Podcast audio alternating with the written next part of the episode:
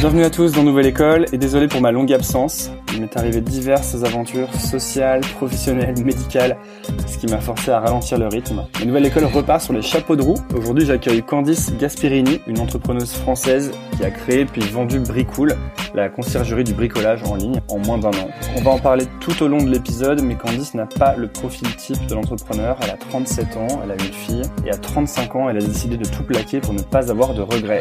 J'espère que ça va vous plaire. N'oubliez pas de vous abonner sur iTunes ou SoundCloud en cherchant Nouvelle École si c'est pas déjà fait.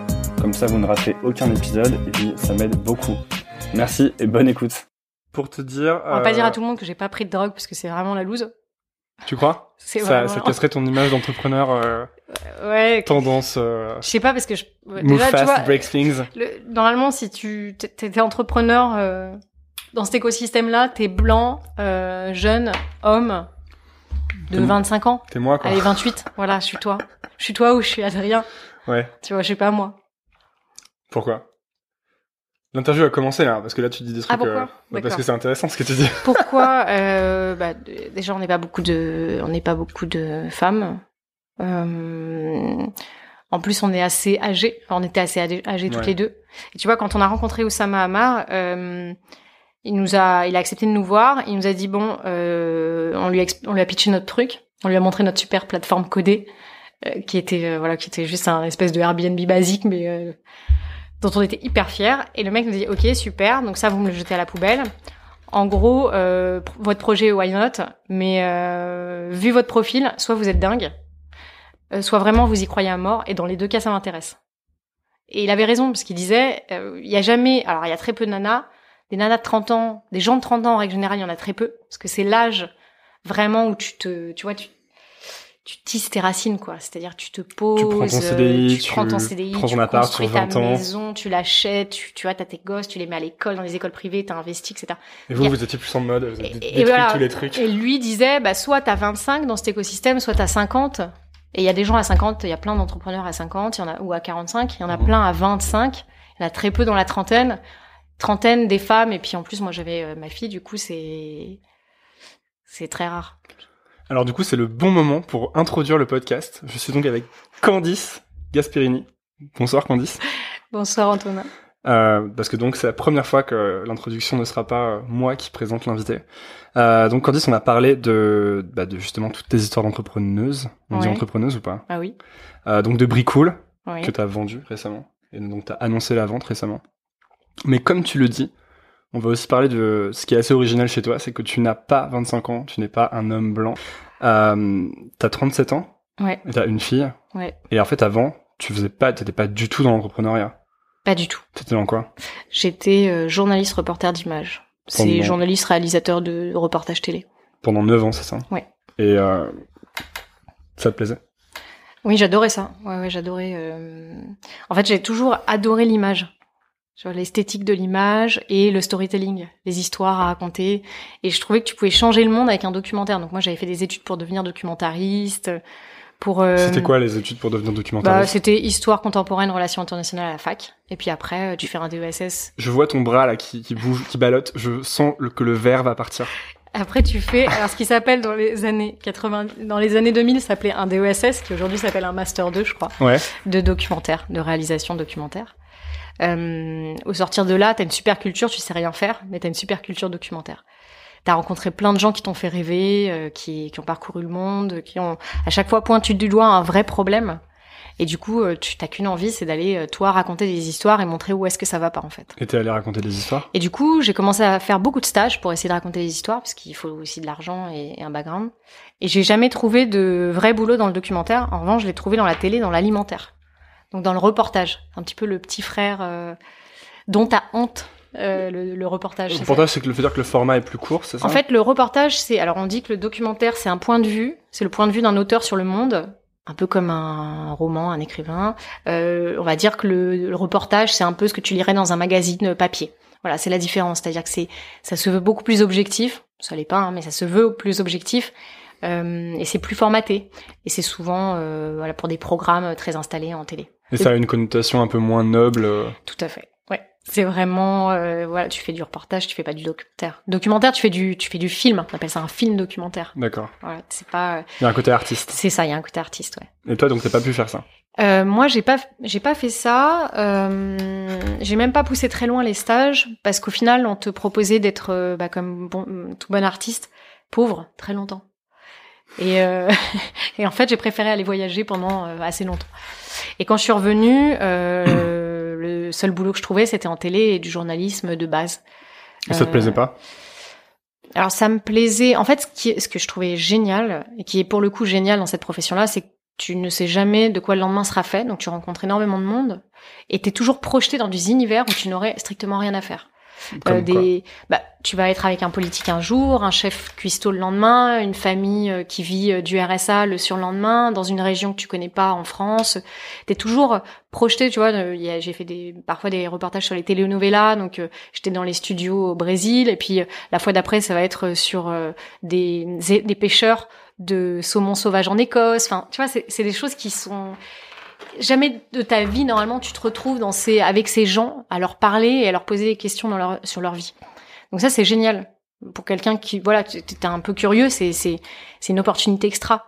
Après ce que ça devient c'est autre chose. C'est-à-dire ça devient un produit télé. Et donc tu le donnes euh, à ta prod, tu le montes et là tu as le point de vue d'un tu vois d'un De plein de gens. de plein de gens. Donc tu as le point de vue Et le fait, premier de ton a red chef donnent leur avis. et là ça devient Plus, euh, là t'en as honte. Là, Ouais. t'en as clairement honte. C'est-à-dire que le premier, c'est un red chef qui comprend déjà pas ce que t'as voulu montrer et qui s'en fout parce que ça fait pas de, ça va pas faire de, de chiffres. Hein. C'est, euh, on s'en, euh, clairement, c'est, on te dit, non mais Madame Michu, elle s'en fout de l'international en fait. Tu vois, elle, elle veut savoir ce qui se passe au coin de sa rue. C'est la phrase typique.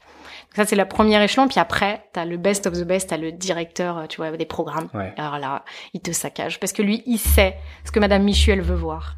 Et donc, du coup, tu te retrouves avec un, un sujet qui est complètement déformé, qui montre des choses qui sont absolument pas intéressantes, qui caricature tous les traits, parce qu'en fait, comme le format est très court, il faut que tu caricatures le trait, sinon on ne comprend pas l'histoire.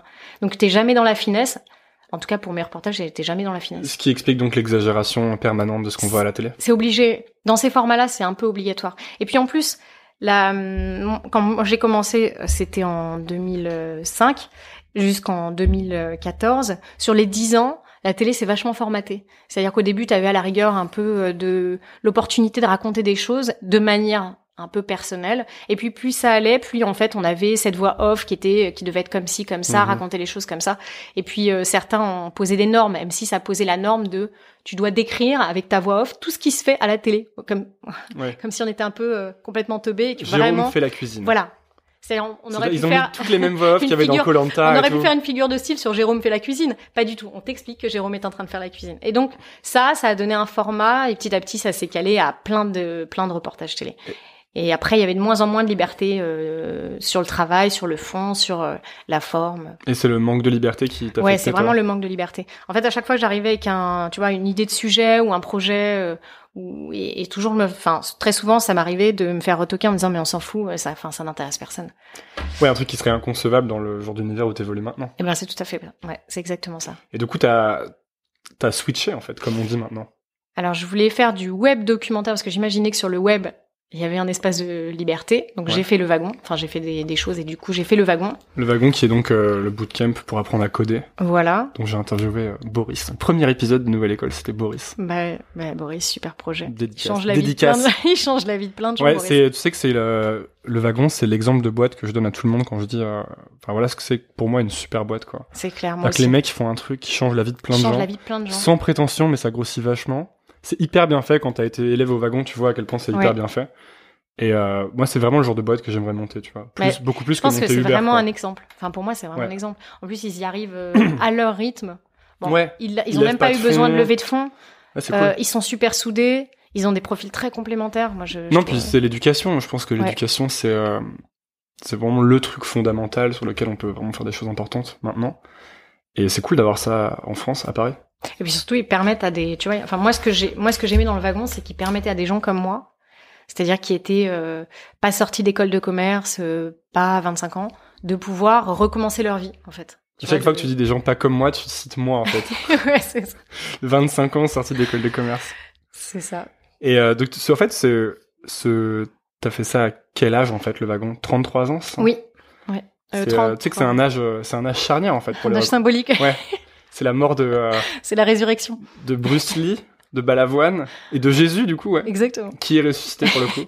Comme toi en fait un peu. C'est ça. Ouais. Et du coup après t'es, euh, parce que j'ai vu que t'étais aussi allé chez The Family faire une formation. Oui. J'ai fait euh, la formation Gross Hacking à The Family. Et ton but à ce moment-là, c'était de faire du web documentaire. Alors, en fait, quand je suis rentrée au wagon, j'ai vraiment, euh, j'ai complètement switché. J'ai mis du temps à, à comprendre ce que j'y faisais et pourquoi euh, et où allaient tous ces gens. Je comprenais pas parce que je, connais, vra- je connaissais vraiment que mon univers. Attends, qu'est-ce qui a fait que t'es allé au wagon T'en as entendu parler comment? En fait, je voulais. euh, alors, c'est c'est en fouinant euh, dans les euh, en fouinant dans les profils de mecs, euh, de journalistes Ah. euh, que je suivais, que j'aimais bien. En stalkant sur Facebook. Voilà, exact. C'est pas sur, pas sur Facebook, mais du coup, je vais pas dire son nom, mais euh, parce qu'il le sait, il sait certainement pas, mais c'est un journaliste de rue 89, je crois, et que je trouvais assez euh, pertinent dans pas mal de choses, et qui avait fait le wagon. Et du coup, en Mm. regardant, en stalkant son profil, j'ai découvert le wagon. Il se reconnaîtra du coup, il doit pas rien avoir. euh, Ouais, certainement. D'accord, donc t'as découvert le wagon.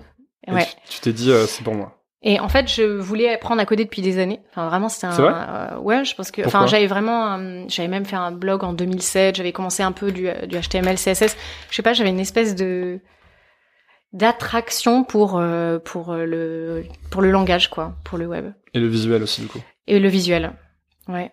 Et le, en fait, ce qui me vraiment, ce qui me manquait dans mon métier à la base, c'était euh, tu vas être seul aux manettes de quelque chose et puis en fait, t'es pas obligé d'attendre l'autorisation de quelqu'un pour le faire.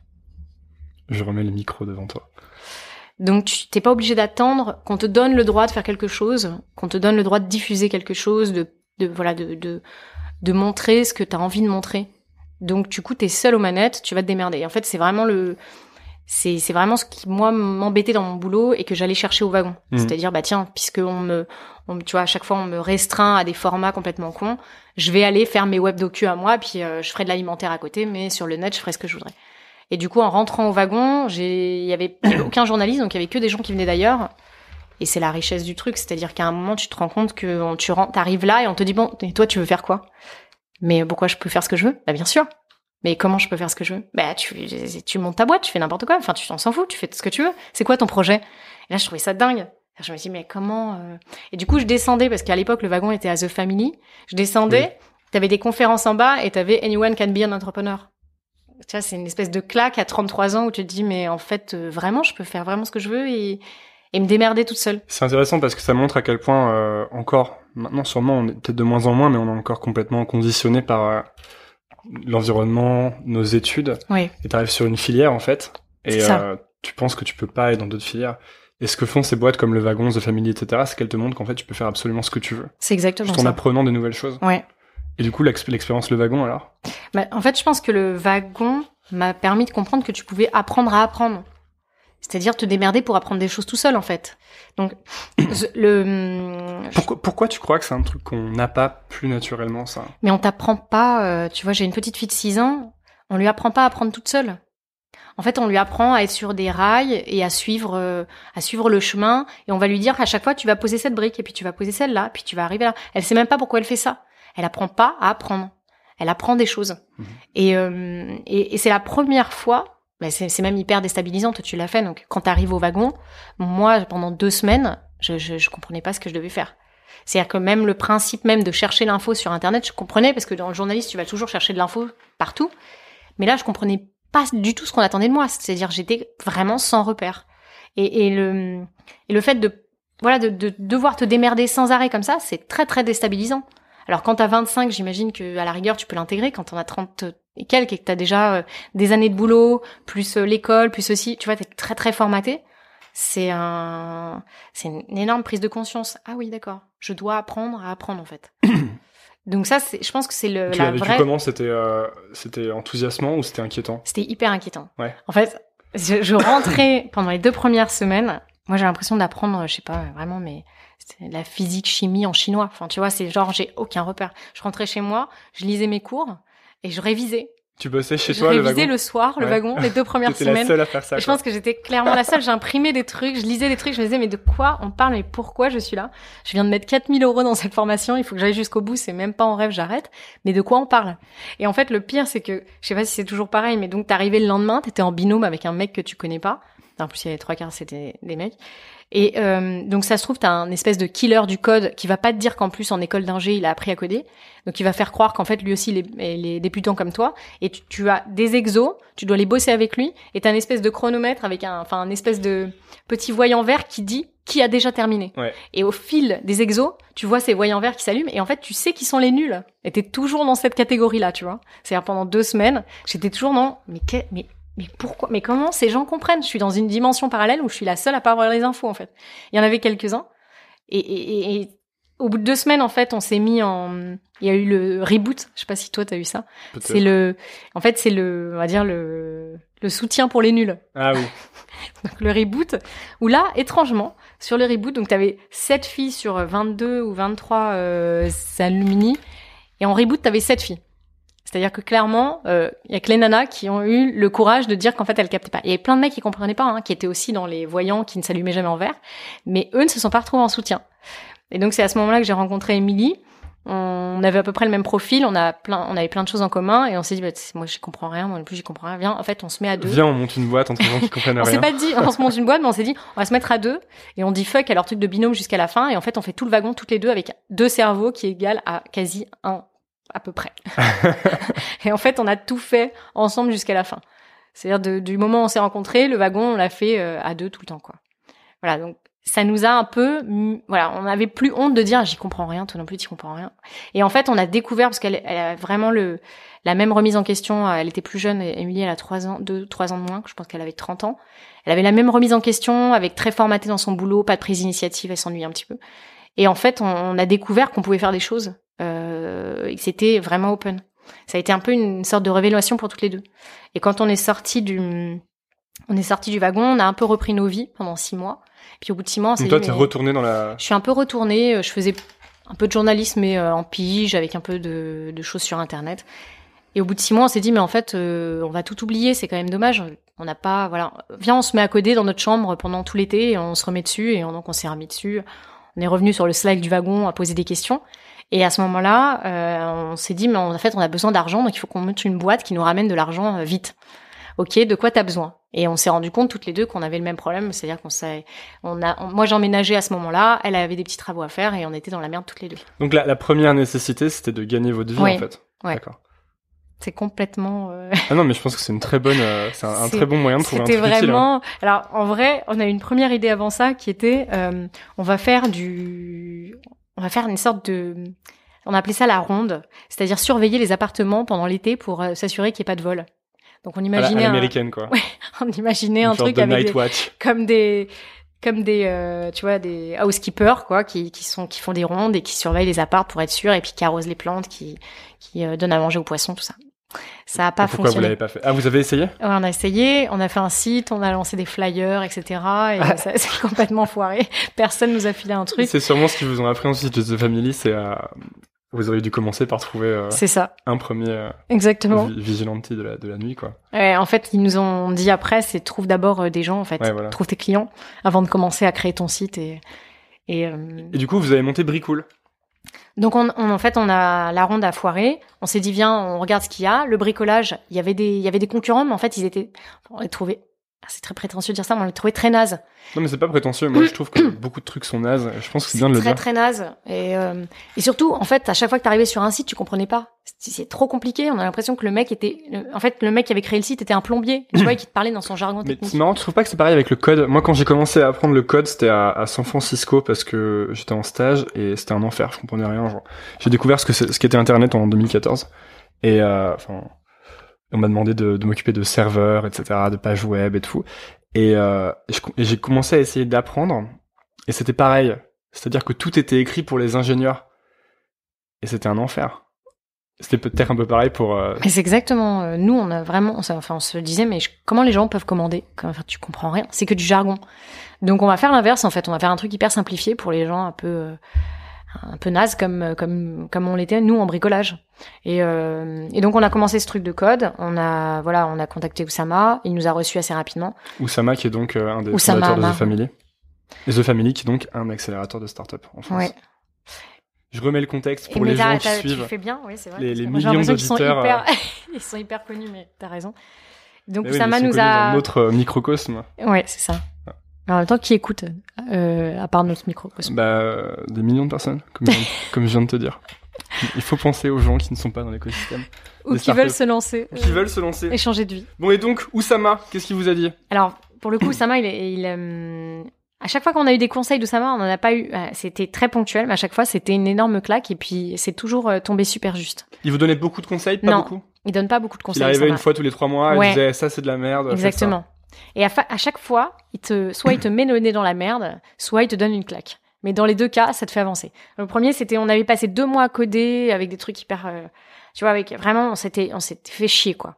Et, euh, et on arrive avec notre projet, on est hyper contente, on lui montre l'interface, tout ça, c'est super beau, machin. Et le mec, il regarde, il dit, mais euh, clairement, vous êtes pas dev. Donc là, qu'est-ce que vous foutez?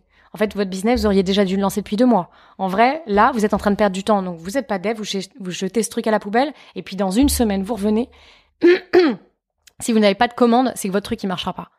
Et donc, du coup, on voulait tellement intégrer The Family, puis on trouvait ça tellement... euh, Pourquoi vous vouliez Enrichissant. tellement intégrer The Family? Alors déjà parce que en fait ils avaient une énergie qu'on retrouvait nulle part ailleurs. On se rendait bien compte, ben, venant de notre background, tu vois, complètement euh, hors hors euh, Hors startup ouais hors startup, on avait besoin de cette énergie là. Et en fait on avait besoin de quelqu'un qui nous donne un peu confiance, c'est-à-dire bah tiens tu peux le faire toi aussi. Et on avait l'impression que c'était vraiment The Family qui euh, qui, qui, qui, tu vois, ouais, qui cristallisait un peu cet espoir. Donc on a eu très envie de rentrer dedans, et puis on trouvait qu'il y avait une énergie de dingue. Donc euh, on a tout fait pour essayer de, de montrer à Osama qu'on avait un super projet. Il s'en foutait, ce qu'il voulait, c'était tu vous revenez dans une semaine, et dans une semaine en fait vous avez un site. Je m'en fous en fait. Euh, Même si vous voulez, vous avez une, vous avez un spreadsheet, enfin un tableau Excel, vous avez une page Facebook, peu m'importe. Mais vous avez des clients. Tout ce qui m'importe c'est les clients. Et comme ça, vous ne codez pas des usages que vous pensez connaître. C'est-à-dire vous ne savez pas en fait comment fonctionnent euh, vos clients, vous ne savez pas comment ils, euh, ils, ils vont se, ils vont réagir face à votre euh, à votre service. Donc vous n'inventez pas les usages. Et en fait c'est la meilleure, c'est le meilleur conseil qui nous est donné. Parce que du coup on est passé d'un, bon on a, on a on a lancé très vite un WordPress, on a lancé notre truc vraiment bidouillé euh, avec un e-commerce de base. On a recruté des mecs très rapidement, on les a testés chez moi parce que j'avais des petits travaux. Et en fait on a on a commencé avec cinq Comment mecs. vous les avez trouvés ces mecs? On les a volés chez nos concurrents. on les a volés sur des marketplaces concurrentes. Vous on a pris. sur les marketplaces, vous les avez appelés, vous leur avez Ouais, dit en fait, on a fouillé bosser. parce que tu vois, il y avait pas les noms de famille, etc. On a fait tout un, tout un plein de coups de Trafalgar pour essayer de choper les mecs. Et en fait, on les Ça aussi, testait ça- chez ça moi. aussi, porte le tampon The Family un peu. Ouais, ça c'est complètement. euh, ouais. on a appelé, on s'est fait griller hein, parfois par euh, par les concurrents qui, qui ont grillé euh, parce qu'ils ont reconnu, enfin voilà, qu'on était un, un service. Donc on, on a volé les meilleurs mecs comme ça, on les a testés chez moi, puis on en avait cinq, on a commencé comme ça. Et en fait, au bout d'une semaine, on a lancé le truc, ça a été partagé et on a tout de suite eu des commandes. Bizarrement, on était, enfin tu vois, on arrivait de nulle part, on avait un, un site de merde et pourtant on avait un, on avait un positionnement qui parlait, c'est-à-dire en fait, on te donnait ton prix à l'avance. Euh, T'as aucun risque et on t'envoyait quelqu'un qu'on te recommandait. Et euh, Donc il y avait le fait que la personne était bien, le fait que le prix allait pas bouger, et le fait que c'était clair. voilà. Et le, le, le, je pense aussi le fait que derrière il y avait Émilie et Candice qu'on connaissait ou que quelqu'un connaissait euh, ou que par Oui, l'intermédiaire de ce côté euh, bouche Donc, à oreille. bouche à petit- oreille. ouais, Voilà. ça. Et en fait, notre service voulait représenter du bouche à oreille, donc ça, ça correspondait tout à fait à ce qu'on voulait. De là, en fait, ça, ça a bien pris. Et puis petit à petit, on s'est dit bon, c'est quand même difficile de se démarquer. Et on avait vraiment du mal à. Bah, t'as- t'as- on avait zéro. Enfin, faut, faut savoir qu'on a commencé avec euh, pas un centime, donc vraiment rien, même pas assez d'argent pour, euh, tu vois, pour se faire un peu d'acquisition à droite à gauche, au mieux des flyers, quoi.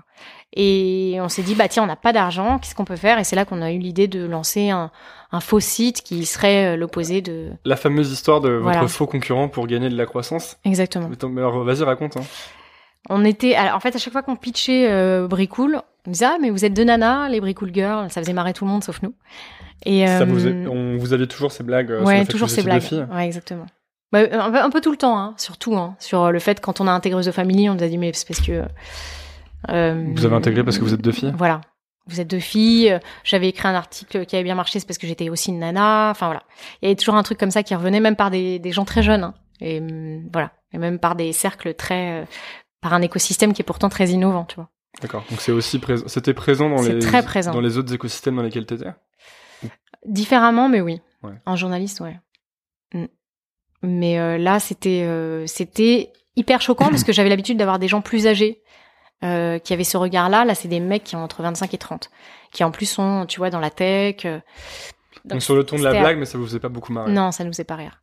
Et, et de là, on nous demandait toujours après si on les avait recrutés au physique, ce qu'on n'aurait jamais demandé à un homme. Enfin, clairement, tu lances un. Si vous, vous aviez été recruté au si physique. Si on avait recruté nos bricoleurs ah. au physique. Ah oui, d'accord. Ok. c'est euh, c'est complètement euh, tu vois c'est complètement hors de propos et ça ne te viendrait pas à l'idée euh, de poser ça à un homme. C'est Mhm. Et c'est c'est la Et c'était des potes à vous qui vous disaient ça ou des gens euh, à qui vous parliez de votre projet euh Bah, tu vois, des gens euh, qu'on croisait à The Family, des gens au wagon, euh, des gens euh, vraiment de, tu vois, de l'écosystème, quoi, qui posaient des questions comme ça à la con. Euh, ils trouvaient ça marrant que de, deux nanas se lancent dans le bricolage et pourquoi pas se, elles recruteraient, pourquoi pas les mecs sur le physique. Enfin, Et vous, ça, ça vous faisait quoi? Ça- À part vous, à part vous embêter, ça vous motivait ou? À nous, ça nous a vraiment motivés, ça nous a bien révolté pendant euh, au début et ça nous a donné envie de montrer qu'en fait c'était pas pour ça que que les gens allaient entendre parler de notre service. Et donc c'est là, euh, en en parlant avec un copain qui nous a dit bah tiens vous cherchez la croissance, vous avez qu'à faire un faux site, euh, non vous avez qu'à lancer euh, votre euh, mon beau bricoleur. Et on s'est dit bah tiens effectivement on a qu'à lancer un fake et on va voir si ça marche. Et c'est de là que ça c'est parti. Donc c'était quoi ce fake? C'était lancer un site qui te promettait de recevoir ton catalogue de bricoleurs, de beaux bricoleurs.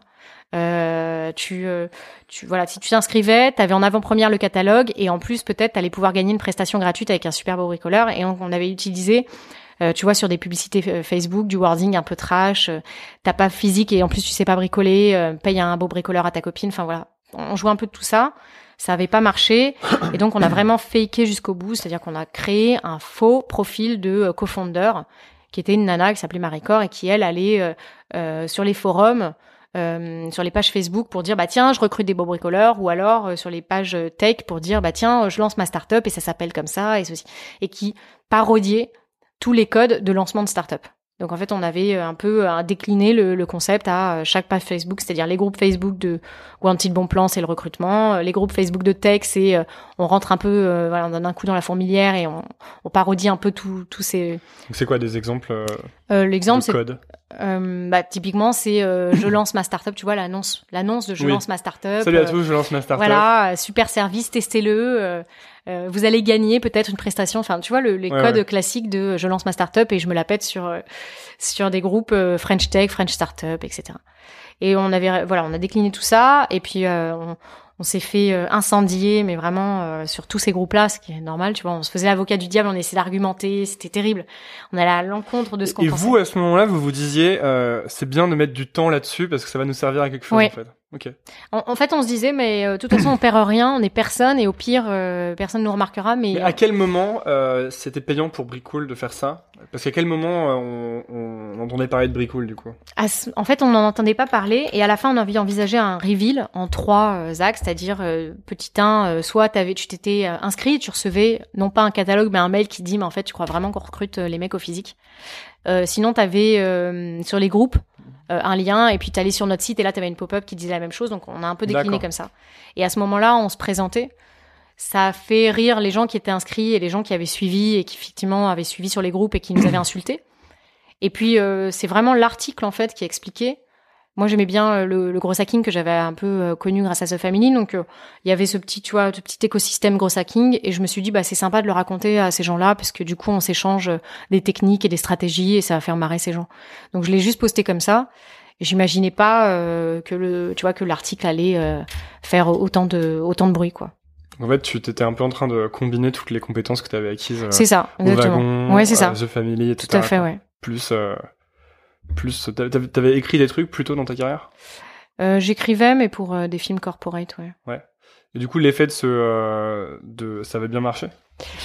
C'était vraiment, pour pour le coup, pour nous, c'était inespéré. Enfin, ça a été, ça a été énormément vu. C'est un- une espèce de mini buzz à notre niveau, hein. Tu vois, toute proportion gardée, mais ça avait vraiment eu de l'impact sur plein de, plein, plein de gens, plein de boîtes.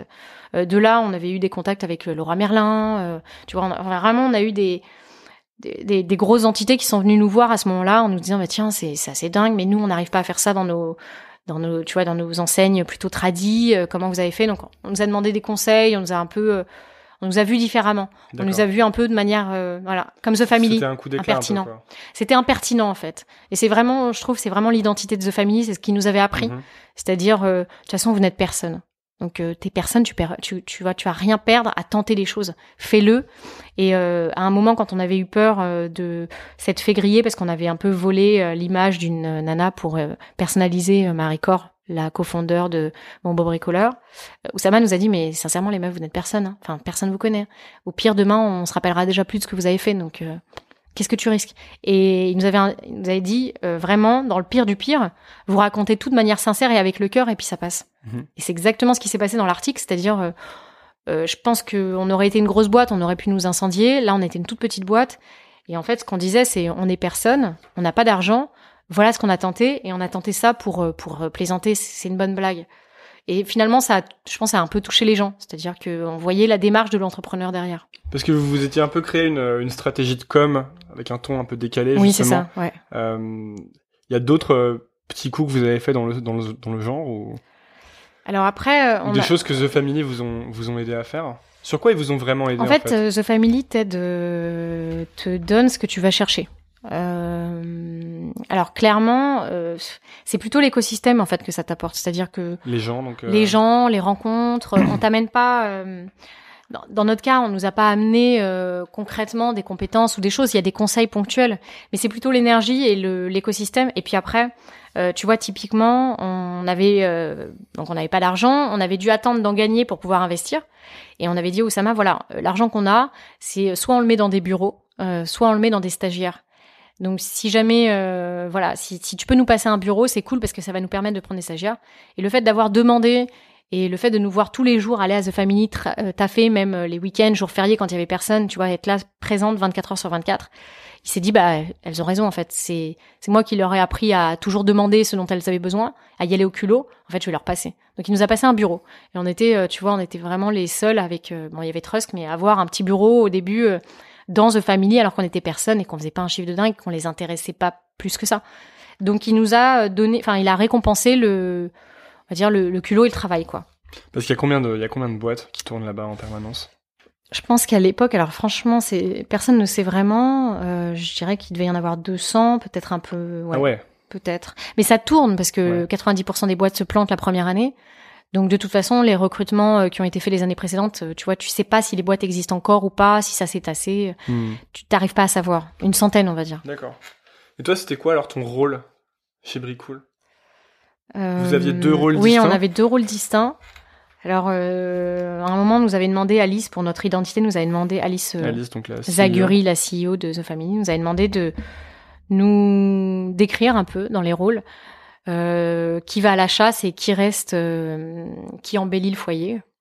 Et euh, clairement, Emily avait le côté un peu foyer, c'est-à-dire l'embellissement, c'est-à-dire le produit, voilà, l'esthétique, la marque, la- la- le côté un peu Donc bah, ça, c'est un schéma qui revient, le côté le je chasseur. sais pas si le- ça revient, mais c'est vrai que nous, on avait ce rôle-là, et moi, j'étais le chasseur, j'étais vers l'extérieur, j'allais faire plutôt du bizdev, de la com, du, de nouer des relations, des partenariats, voilà.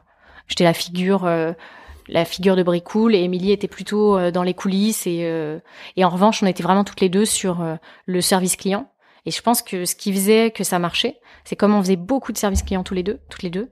En fait, on a su très vite vraiment coller aux usages très précis et simplifier au maximum le, le process de euh, je commande. Donc en fait, vous passiez vos journées à répondre à des types qui voulaient changer Exactement, leur baignoire, ouais. changer Ouais. leur rideau. Mais du coup, c'était un truc qui, qui pour vous sortait de nulle part. Vous aviez jamais eu une Non, jamais. passion pour les tringles de alors, rideaux, on etc. n'y connaissait vraiment rien. C'est-à-dire qu'en plus, on avait nos, on avait notre pool de bricoleurs et c'est eux qui nous ont appris petit à petit. Enfin, tu vois, en plus, ils ont été vraiment sympas euh, parce qu'ils étaient tous plus âgés, etc. Ils nous ont, ils nous ont appris les termes techniques et à chaque fois on les appelait en conseil. C'est quoi ça? Qu'est-ce qu'il a voulu me dire par là? Et machin Et donc les mecs étaient devenus un peu nos, nos tuteurs, tu vois. Sur, euh, c'était en quelque sorte c'est comme des, des salariés, c'est des freelances, mais c'est un peu des employés. Et en même temps, ils nous apprenaient, ils, nous- ils nous apprenaient le métier. Et finalement, on se retrouvait à aller prendre des cafés sans arrêt avec nos plombiers, nos électriciens. Enfin, on passait énormément de temps avec eux. Et ça nous a appris à la fois euh, parce qu'on était une marketplace, donc on avait une entrée client et une entrée prestataire. Et finalement, les prestataires, ce sont aussi tes clients. C'est-à-dire que pour avoir les meilleurs, il faut aussi que tu sois à même de leur apporter des choses. Donc, tu être tous les jours au contact de tes clients et de tes prestats, c'était le meilleur moyen de connaître ton produit et de savoir ce que tu devais proposer. Et petit à petit, on on s'est rendu compte qu'il fallait vraiment simplifier côté client. Donc, on s'est dit, le- le seul langage qui parle à la fois à nos clients et à nos prestats, c'est la photo. Donc finalement, euh, une presta, c'est aussi simple que j'ai tel problème, je le prends en photo et euh, je le décris très rapidement avec mes mots de client, c'est-à-dire je ne connais pas le problème. Je l'envoie et de l'autre côté, le prestataire le décrypte et donne un prix en amont. Et ça nous permettait de donner des prix sur quasiment 80% de nos prestats. Donc les mecs avaient même pas besoin de se déplacer. Et au pire du pire, dans les 20% restants, ils, se déplaçaient gratuitement ou euh, voilà, on demandait un peu plus d'infos. Mais du coup là, ça faisait énormément de travail manuel, de ça faisait beaucoup de travail manuel, etc. Exactement. Et en fait, le, au petit à petit, on avait rajouté des produits, donc des logiciels en ligne, des produits SaaS, qui nous permettaient juste de récupérer ces photos de avec la description et de la balancer à nos prestats par euh, catégorie. C'est-à-dire on savait euh, quels étaient les prestats dans chaque catégorie et en fonction de ça, c'est eux qui nous donnaient le prix, on donnait la réponse. Donc on avait réussi à automatiser par euh, juste des produits SaaS quoi. Et t'aimais bien ton job au quotidien? Ça m'a ça m'a plu euh, allez neuf mois. Ça a duré un an, c'est ça? Euh, Ça a duré un an. Et en fait, on a on, on avait vraiment ce que j'ai écrit il y a pas longtemps. On avait vraiment un problème humain, c'est-à-dire que je pense que en plus c'est un problème qui est même pas seulement du BTP. Je pensais que c'était uniquement le BTP, mais c'est vraiment plus général parce que j'ai eu plein de retours depuis de gens qui ont cofondé Marketplace je pense que c'est vraiment assez euh, fréquent d'avoir euh, le côté service qui est de mauvaise qualité, avec des annulations de dernière minute, enfin très peu de respect euh, pour le service client. Et du coup, finalement, la marketplace doit pallier ce manque et doit effacer la friction côté client. Et c'est ce que c'est ce qui nous en fait a commencé vraiment à nous peser, c'est qu'on s'est dit mais on a monté une startup pour être scalable, c'est-à-dire reproduire le modèle et avoir à, finalement ne, ne, pas avoir à gérer autant euh, en, en, grandissant. Le principe de Scalab, c'est je me développe, mais finalement ce que j'ai construit comme service, que tu sois 500 euh, ou 5000 à l'utiliser, les outils vont pouvoir être sensiblement les mêmes, euh, juste un peu tu plus. Tu vas juste changer l'échelle. Voilà, tu vas juste changer l'échelle. Là, en fait, c'était exponentiel, c'est-à-dire. Il me semble me souvenir que tu avais dit que tu avais monté ça pour gagner ta vie même. C'est ça. Plus que et vous gagnez votre vie à ce moment-là ou pas? On gagnait pas du tout notre vie, non. Et c'était pas scalable c'était pas du tout scalable. Euh, il y avait trop d'humains. Il y avait de l'humain côté client. Et puis, euh, notre service marchait très bien à notre mesure, hein, mais il marchait très bien. Donc, les gens euh, nous sollicitaient tout le temps. Donc, du, ça, ça arrivait le soir, ça arrivait le week-end. Et qu'est-ce qui fait que vous gagnez pas votre vie? Les marges étaient trop faibles? Les marges étaient pas. Bah, en fait, c'est tu gagnes ta vie quand c'est scalable. C'est-à-dire quand tu vas pouvoir utiliser des outils qui vont te permettre de gérer les 5000 clients comme tu gérais les 50. Euh, là, c'était pas le cas parce qu'en finalement, le support client téléphone ou SMS était toujours aussi conséquent. C'était exponentiel. Plus tu avais de clients et plus tu avais de problèmes. Et de l'autre côté, on n'avait pas d'épaule, c'est-à-dire que les bricoleurs, on avait, on en avait recruté, enfin, on en avait rencontré plus d'une centaine. On va dire qu'on en avait 50 vraiment euh, qu'on connaissait assez bien. Dans les 50, il y en avait 20 qu'on utilisait tout le temps. Et sur ces, et même sur les meilleurs qu'on appelait les, les superstars, euh, on n'arrivait pas à avoir 100% de confiance. C'est-à-dire qu'il y avait quand même des annulations, il y avait quand même des retards, il y avait plein d'imbroglio qui, faisait que tu devais sans arrêt euh, assurer le service client et le support client derrière. Et euh, ce qui nous a vraiment, en fait, c'est-à-dire on voyait le problème, on était épuisé, et puis ça s'est jamais arrêté. C'est-à-dire on a, on a recruté petit à petit, on a commencé à avoir un dev qui a codé notre back office. Bon, on avait pris euh, de freelance pour le front, donc le, design du site. On avait des stagiaires qui nous aidaient, on avait euh, même des bénévoles. vraiment, je pense qu'on était très débrouillards dans le vas-y, aide-nous à travailler, s'il te plaît, parce que pour l'instant, on gagne pas notre vie. Donc, on, euh, on commençait à avoir pas mal de, de soutien. Et pourtant, on était toujours, on était toujours dessus H24, soir, week-end, sans arrêt, parce qu'il y avait ce problème de bricoleur. Et à un moment, on a. C'est stressant? C'est hyper stressant. C'est hyper stressant. Pour faire de l'argent, on a accepté des plus gros chantiers qui se passaient bien, donc ça, ça permettait, mais du coup, tu as plus de pression. C'était pas notre cœur business, mais ça permettait de faire de l'argent. Et on a fait de l'argent comme ça pour pouvoir ensuite euh, investir. Investir dans euh, la tech, euh, le dev, des stagiaires. voilà. Ça nous permettait de gagner de l'argent et d'investir tout de suite. Donc le, on, a, voilà, le chiffre d'affaires, on le faisait aussi pour investir dans notre boîte. Et à un moment, on a commencé à être contacté par des fonds, on a commencé les discussions. Je pense que le fait d'avoir euh, l'acquisition gratuite, c'est-à-dire des clients qui venaient euh, par le bouche à oreille, et en fait une communication qui... Euh, Donc des fonds d'investissement, tu veux dire Oui. Mhm. une communication qui était suffisamment différente pour attirer une population qui n'était pas forcément très présente sur les, sur les sites plus tradis de bricolage. Donc on avait beaucoup de femmes, Même si après, c'est devenu assez mixte, mais au début, on avait beaucoup de femmes et on avait une récurrence d'usage qui n'était pas forcément commune euh, parce que c'était un service qui était tellement simple à utiliser que parfois, je pense qu'elle pouvait, ça pouvait te pousser à l'achat dans un magasin. Tu te dis bah tiens, je vais acheter ces rideaux-là parce que j'ai quelqu'un pour me les poser facile. Tu te serais peut-être pas permis de le faire si tu n'avais pas eu cette facilité-là. Les gens nous envoyaient la photo, je suis en magasin, j'ai ces rideaux, est-ce que euh, vous allez pouvoir me les poser? C'était c'était devenu tellement simplifié que finalement les gens l'utilisaient. On avait des clients qui revenaient sans arrêt pour de la déco chez eux, pour euh, qu'ils le conseillaient, euh, qu'ils l'utilisaient dans leur boulot, pour leur, pour, tu vois, pour faire des, des travaux au boulot. Donc c'est ça, ça marchait très bien de ce côté-là. C'était vraiment. Vous vous en sortiez pas vraiment. Pas du tout. Ouais. Et quand les fonds nous ont approchés, on a commencé à envisager. Effectivement, on avait la vision, on savait ce qu'on voulait faire. On avait creusé un peu tous les viviers de bricoleurs et on se disait en fait, il... le problème vient peut-être du fait qu'ils ont déjà trop d'expérience. Il faudrait peut-être prendre plus jeunes et leur moi, j'avais. Alors, et les former? Et les former. Mais les, pas les former dans leur métier, les former au service client. Mmh. Moi, j'avais en tête, euh, j'avais pas mal bossé à l'époque sur des émissions où il y avait des, la cuisine. Et quand j'avais commencé à bosser sur ces émissions de cuisine, les, les, les cuistots, les chefs, étaient pas très fiers de leur profession. Et en fait, des années plus tard, ils étaient hyper fiers d'être chefs. Et les émissions avaient permis de redorer l'image des chefs. Donc on imaginait faire ça en fait. Attends, je crois que j'ai max de. Ça va? Ouais, ça va mieux. Et au pire, j'ai des bonbons. Donc, on reprend après ton attaque de tout. Ouais. Et donc, euh, bref, vous vous en sortiez pas et. et, vous avez, et vous avez fini par vendre. Et en fait, on a eu un entretien annuel avec Kusama. Euh, et là, il nous a dit bon, clairement, vous n'avez pas de problème de client. On a remarqué, vous aviez, vous avez réussi à faire la différence. On a vu que vous aviez tout donné sur cette année sans argent. Donc euh, là-dessus, on n'a pas trop de doutes. En revanche, vous avez un problème, vous vous arrivez pas à vous l'avouer, mais c'est vos prestats. Et le problème de vos prestats, c'est qu'ils sont qualifiés, donc en fait, vous pouvez pas les former rapidement. C'est-à-dire qu'un plombier, ça met deux ans à être formé. Et euh... interruption à ce moment de l'épisode, puisque Candice fait face à une nouvelle crise de tout. Alors on oublie complètement le podcast et ce dont on parlait, puisqu'elle va mettre environ 10 minutes à s'en remettre et on part sur des discussions qui n'ont rien à voir, beaucoup plus personnelles. Elle va me poser des questions sur ma vie, sur mon parcours, ce qui me met affreusement mal à l'aise, mais qui nous amène à parler de choses que je pense assez intéressantes dans la suite de l'émission. Bonne écoute. Je suis très mauvaise en entretien. Ah ouais? Parce que je suis, très authentique en entretien et je crois que c'est pas du tout ce qu'il faut faire. Pourtant, moi, j'aurais tendance à te défendre que c'est ce qu'il faut faire. Bah, ça m'a jamais... Parce que sinon, tu euh, trouves des trucs qui te correspondent pas puisque, que tu mens pour y accéder, puisque les gens s'attendent à ce que tu mens pour y accéder.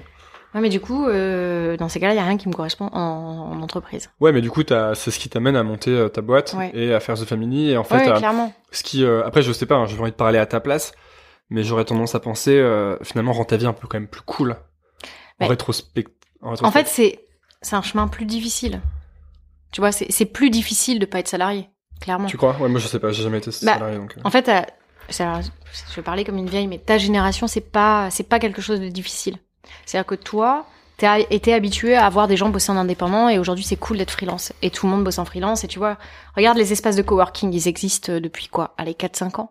Moi, quand j'étais, quand tu vois, quand j'étais journaliste et que j'avais décidé de devenir journaliste, j'étais, euh, enfin, mes amis me regardaient, mais euh, qu'est-ce que tu fais? Enfin, pourquoi tu fais ça? Et en fait, j'étais vraiment perçue comme une troubadour. Mmh. Donc pas du tout comme quelque chose de cool, mais quelque chose d'assez marginal. Et il n'y avait pas d'endroit pour aller travailler tout seul. Tu vois, il n'y avait pas de coworking, de choses un peu cool, de, de moi, réseau. Moi, je, commence tout juste à découvrir ça. Hein. Euh, mais, euh... mais ça existe. Ouais. Ouais, ouais, c'est cool. Et c'est bien vu. Moi, je pense vraiment que le monde va vers un... Tout le monde va travailler pour soi, en fait. Moi aussi, je, pense. J'en suis vraiment... c'est S'il y a un truc dont je suis convaincu, c'est ça. Moi, je pense c'est que le côté... c'est le côté, je pense, je pense vraiment que tout le monde doit être un entrepreneur, pas dans le sens tout le monde doit monter sa boîte. Non, mais. Mais tout le monde doit être... Euh doit, doit se gérer un peu comme une comme un business quoi avec une marque avec euh, des, des, compétences avec tu vois. Et euh, ça j'y crois vachement. Et je pense vachement que les gens vont euh, être de plus en plus indépendants et bosser de plus en plus pour eux. Et je suis content d'ailleurs de j'ai l'impression d'être dans le timing sur cette vague là ouais t'es dans le timing exactement. Ouais ça c'est cool. moi je l'étais pas du tout. Ma, ma, tante me dit de trouver un vrai boulot à chaque fois qu'elle me voit. Hein. Mais voilà, même moi, ma génération, enfin, clairement, ma génération, c'était euh, trouve-toi un travail, mais qu'est-ce que tu fais? Et du coup, c'était très mal perçu, donc euh, c'était c'était hyper difficile. Tu vois, fallait assumer ce choix, et, et du coup, chaque échec, c'était vraiment, bah ouais, mais c'est de ta faute, hein, tu vois, on n'arrête pas de te dire de trouver un vrai travail. tu le cherches quoi. Ah, les gens euh, te punissaient pour tes échecs? Un peu, ouais. Bah, C'est C'est, sûr que c'est pas la Silicon Valley, là. hein. Et c'est- c'était vraiment en plus, euh, tu vois, t'as des étapes, c'est-à-dire bon, 25, t'as ton premier boulot, Mais 30, t'as t'as ton encore premier ces bébé. étapes. Mais surtout quand tu...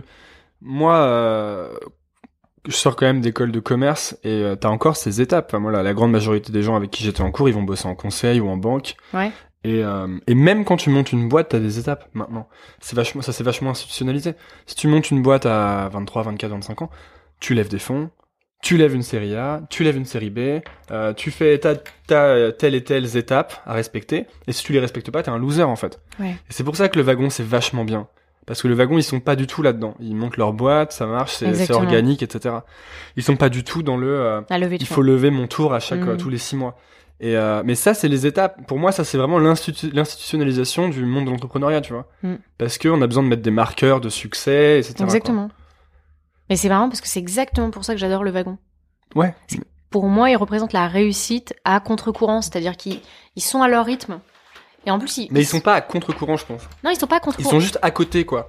À côté du courant principal, et ils font leur petit truc dans leur coin. Enfin, ils vont vraiment dans le sens, enfin, ils, ils vont dans un sens qui est inverse. C'est-à-dire que ils ont pris leur temps, ils Ouais. l'ont fait à leur rythme, ils ont pas levé de fond. Tu vois, c'est vraiment un contre-courant. C'est pas du tout ce qu'on t'apprend. C'est fais de la croissance, va vite, lève de fond, démerde-toi pour avoir le, tu vois, le, le max de levée et, euh, et reprends une levée dans six mois. Mais c'est parce qu'il faut savoir ce que tu cherches aussi. Quelle est ton, quelle est ton ambition? Euh, là, là, je pense que le wagon, ils ont vraiment envie de- d'aider des gens à apprendre des choses et à, s'émanciper. Euh, qu'ils aiment vraiment enseigner aux gens. Je pense que Boris et Romain, ils aiment vraiment le Ouais. côté. euh, ils, ils ont vraiment l'impression de d'aider les gens à devenir meilleurs dans Seb leur aussi, vie. hein. Ouais, voilà, bien sûr. Et, euh, et mais il y a des gens qui veulent. Enfin, pourquoi est-ce que tu montes une boîte? Moi, je sais que j'ai monté une boîte à, à une époque parce que je voulais monter une boîte. Je voulais pas monter une boîte parce que je voulais aider machin ou truc ou que je voulais aider le monde à être meilleur. J'ai mon- vraiment monté une boîte parce que moi, je me disais, il faut absolument que je sois entrepreneur, il faut absolument que je monte une boîte, etc. Et euh, ça s'est pas bien passé pour moi personnellement, tu vois. Pourquoi la boîte, elle, la boîte, elle fonctionne, mais parce que moi, euh, je, ret- je me retrouvais pas Dans ses valeurs. dans dans la. Non, mais pourquoi je faisais ça Je savais pas en fait. Et je pense que c'est ça qui est important. Il y a des gens qui montent des boîtes parce qu'ils veulent faire un truc énorme, euh, que ça fasse plein de thunes, euh, que ce soit gros, ils veulent avoir un impact. Il y a des gens qui veulent avoir un impact sur le monde, c'est-à-dire, bah, si tu crées Uber, euh, clairement, t'as un impact sur le monde. Que tu vois, c'est sûr que s'il y a des Uber partout dans toutes les villes du monde, t'as un impact. Il y a des gens qui recherchent ça. Et en fait, je pense que c'est juste une question de qu'est-ce que tu recherches, quoi.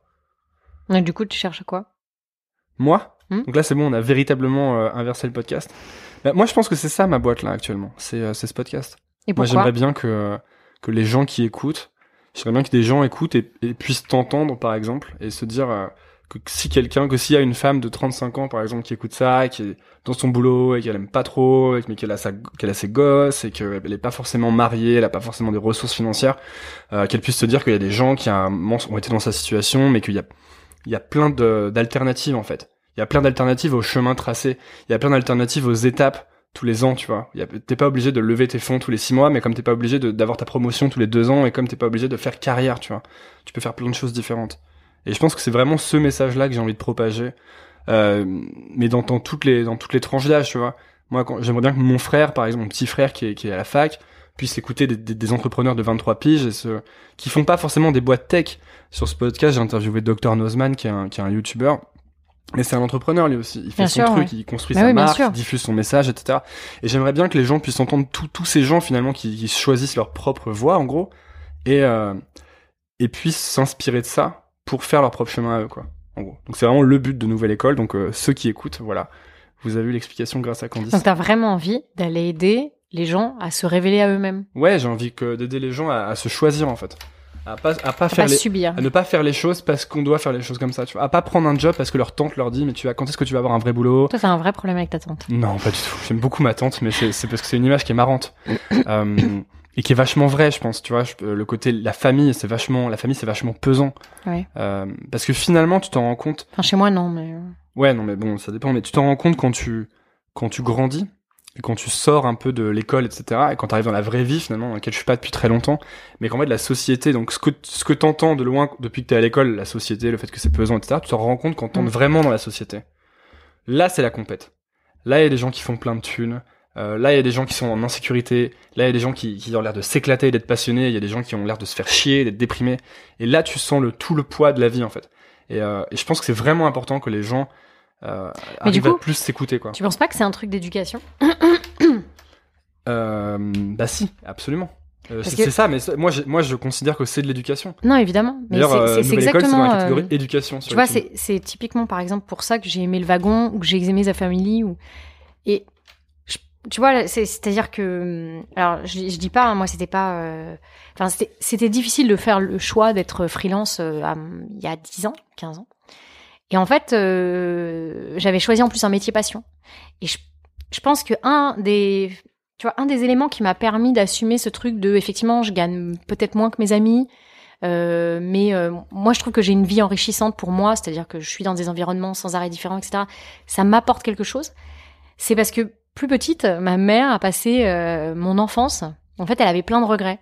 C'est-à-dire qu'elle avait eu euh, la peur de sa grand-mère, et la peur de sa mère, pardon, les peurs de sa mère qui lui avait dit il faut absolument que tu sois dans un métier stable, etc. Et ma mère est devenue comptable. Et j'ai senti toute sa vie des regrets. Et en fait, elle m'a élevée en me disant euh, peu importe ce que tu fais, si je peux te conseiller une seule chose, c'est essaye de faire tout ce que tu peux pour ne pas avoir ces regrets à 40 ans.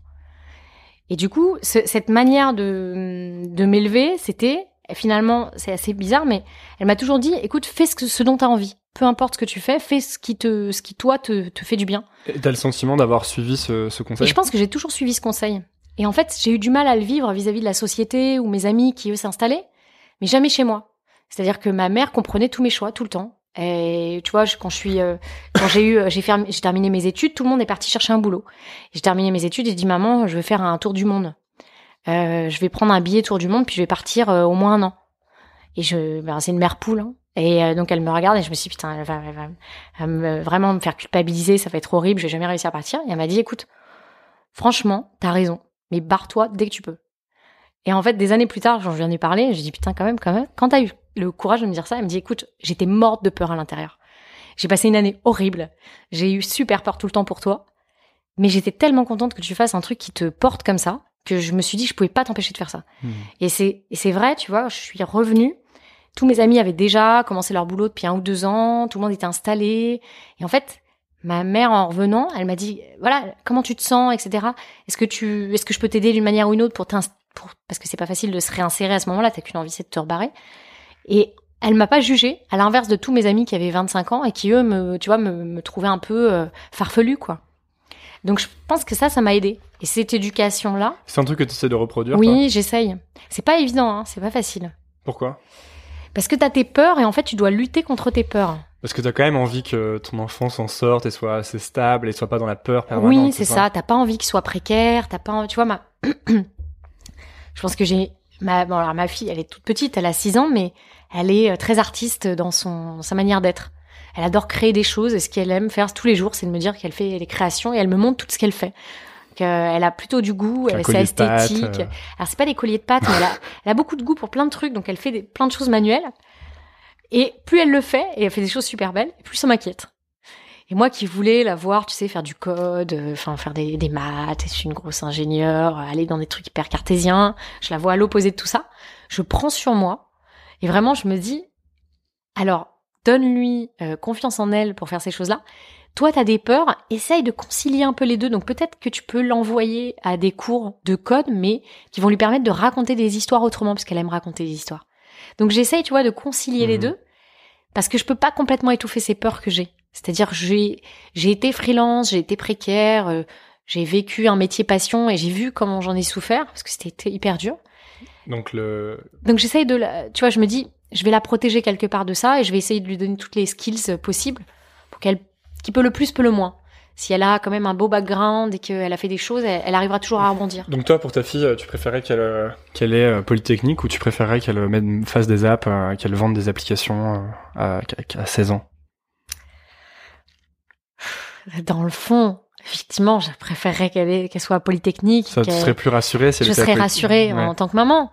Mais euh, en fait, ce que j'essaye de lui apprendre, c'est à être débrouillarde. Tu vas être comme le chat. Tu vois, tu retombes sur tes pattes quoi qu'il t'arrive. Et ça, c'est ce que je me. C'est pour ça que j'essaye de lui faire faire plein de choses. Et sans arrêt, je lui dis c'est pas grave, l'échec est pas grave. euh, Si t'arrives à rebondir, à faire des choses, moi, qu'est-ce que j'ai réussi euh, Je pense euh, le mieux, c'est peut-être à rebondir. Même si j'arrive pas très haut ou si euh, tu vois, je fais pas des des exploits, j'ai pas une boîte de dingue ou quoi, mais j'ai toujours réussi à rebondir et finalement à rebondir sur des choses qui me plaisaient. C'est-à-dire que j'ai fait 10 ans de journalisme et ça m'a plu, j'ai fait de l'entrepreneuriat et ça me plaît, et peut-être que demain je ferai complètement autre chose. Et, euh, c'est ce que j'essaye de lui donner. C'est euh, le côté chat, quoi. Alors euh, peut-être que j'arriverai pas à Polytechnique parce que j'ai peut-être pas, je sais pas comment lui permettre d'arriver à ce, ce chemin-là, mais en tout cas je vais essayer de lui donner l'impression que l'important c'est de savoir, la résilience c'est de savoir rebondir. Donc voilà. Être antifragile. Ouais. Tu vois le concept ou pas? Ouais, non, je vois pas le concept, mais je. En gros, euh, c'est un bouquin de Nassim Taleb. euh, Tu vois, la, la résilience, c'est comme le roseau, tu vois, tu le plies et ça revient à son état initial. Et antifragile, c'est quand tu appliques une force sur quelque chose et que cette chose euh, euh, devient encore plus forte du fait de, de ce que t'as fait, quoi. C'est D'accord. c'est hyper mal expliqué, mais Non mais je. Ouais, comment Mais- ça s'appelle? antifragile. Non, le. Comment il s'appelle le. Nassim Taleb. J'ai pas lu le livre, hein, donc vraiment j'espère que j'ai bien expliqué le concept parce que je suis pas sûr du tout. Donc en gros, toi, tu, tu referais pareil si c'était à refaire, quoi. Ta vie là. Oui. ouais. Ouais. Moi j'ai aucun regret. Bah c'est bien, donc ta mère a plutôt bien réussi. Ouais. Ouais. Tu vois, mais en plus, quand je lui ai dit, euh, c'est, tu vois, j'ai quitté euh, mon conjoint à 35 ans, j'ai quitté mon boulot, j'ai arrêté, j'ai tout. Je lui ai dit, maman, voilà, j'ai 35 ans, euh, toi, tu me. Et t'es revenu habiter chez elle, non? Voilà. Donc, je l'ai regardé, et je, je suis venue chez elle, et je lui ai dit, écoute, tu te rappelles de ce que tu m'as dit toute mon enfance Tu m'avais dit, l'important, c'est de pas avoir de regrets à 40 ans. Là, si je quitte pas toute ma vie, je vais en avoir, donc, euh, voilà. Est-ce que tu veux bien m'héberger pendant un an? Et elle m'a dit, bah écoute, effectivement, je t'ai dit qu'il fallait pas avoir de regrets à 40 ans, tu veux venir avec ta fille euh, chez moi, bah viens. Donc je suis revenue vivre avec ma mère. Du coup, c'était pour le meilleur. C'est quoi le, le futur là pour toi? Je n'ai pas de planning. Bah on est deux comme ça. J'en avais, en fait, j'en ai, j'en avais beaucoup à l'époque, et en fait, ça ne se réalise pas euh, forcément. Et puis tant mieux, c'est très bien. Ça m'a amené à plein d'autres choses. euh, tu vois, même d'avoir raté certaines choses, ça m'a amené à d'autres choses. C'est, tant mieux comme ça. Je, je te dis, j'essaye vraiment d'être dans le, le rebondi, le rebondissement. Merci beaucoup Candice. Merci Antonin. C'est l'épisode le plus bizarre de Nouvelle École que j'ai fait depuis le début parce qu'il y a tout un tout un podcast inversé au milieu là. C'est vrai. Et pourtant, bah, c'est super intéressant. Bah j'espère en tout cas. Parce que du coup, je te propose que le prochain podcast, ce soit le podcast d'Antonin Archer. Mais non, mais il y a déjà quelqu'un qui m'avait dit ça. euh, C'est Maeva Tordo. Et elle l'a fait Non, elle l'a pas fait encore. Mais euh, Bah, Il faut le faire. Peut-être qu'on le fera. Ouais. Je pense que ça va t'aider. M'aider? Ouais. M'aider à quoi? Bah, Ça, ça va t'aider à sortir plein de choses et puis Ah ça va ouais. certainement aider plein de gens. à- J'ai déjà mon psy, tout ça. Oui, mais c'est pas pareil. Non. Et les articles sur internet. C'est pas pareil. Non, c'est vrai. On a peut-être un, un épisode euh, Antonin alors, au- dans un prochain épisode de Nouvelle École. Ouais. Salut à tous. Donc après ce moment de malaise intense, je vous invite à vous abonner à Nouvelle École en allant sur nouvelleécole.org. C'est donc le site internet. Vous pouvez cliquer sur s'abonner et mettre votre petite adresse email pour recevoir la petite newsletter contenant chaque nouvel épisode. Si vous ne souhaitez pas recevoir d'email, ce que je peux comprendre, vous pouvez aller sur iTunes ou SoundCloud et chercher Nouvelle École et cliquer sur s'abonner. Ça m'aide énormément et puis ça vous permet d'entendre les nouveaux épisodes. Donc c'est gagnant, gagnant. Merci à tous de suivre. Euh, Il y a du très bon qui arrive pour la suite. Mon but maintenant, c'est vraiment de faire grossir Nouvelle École et d'inviter des gens de plus en plus intéressants. Continuez à écouter. Merci beaucoup. À bientôt.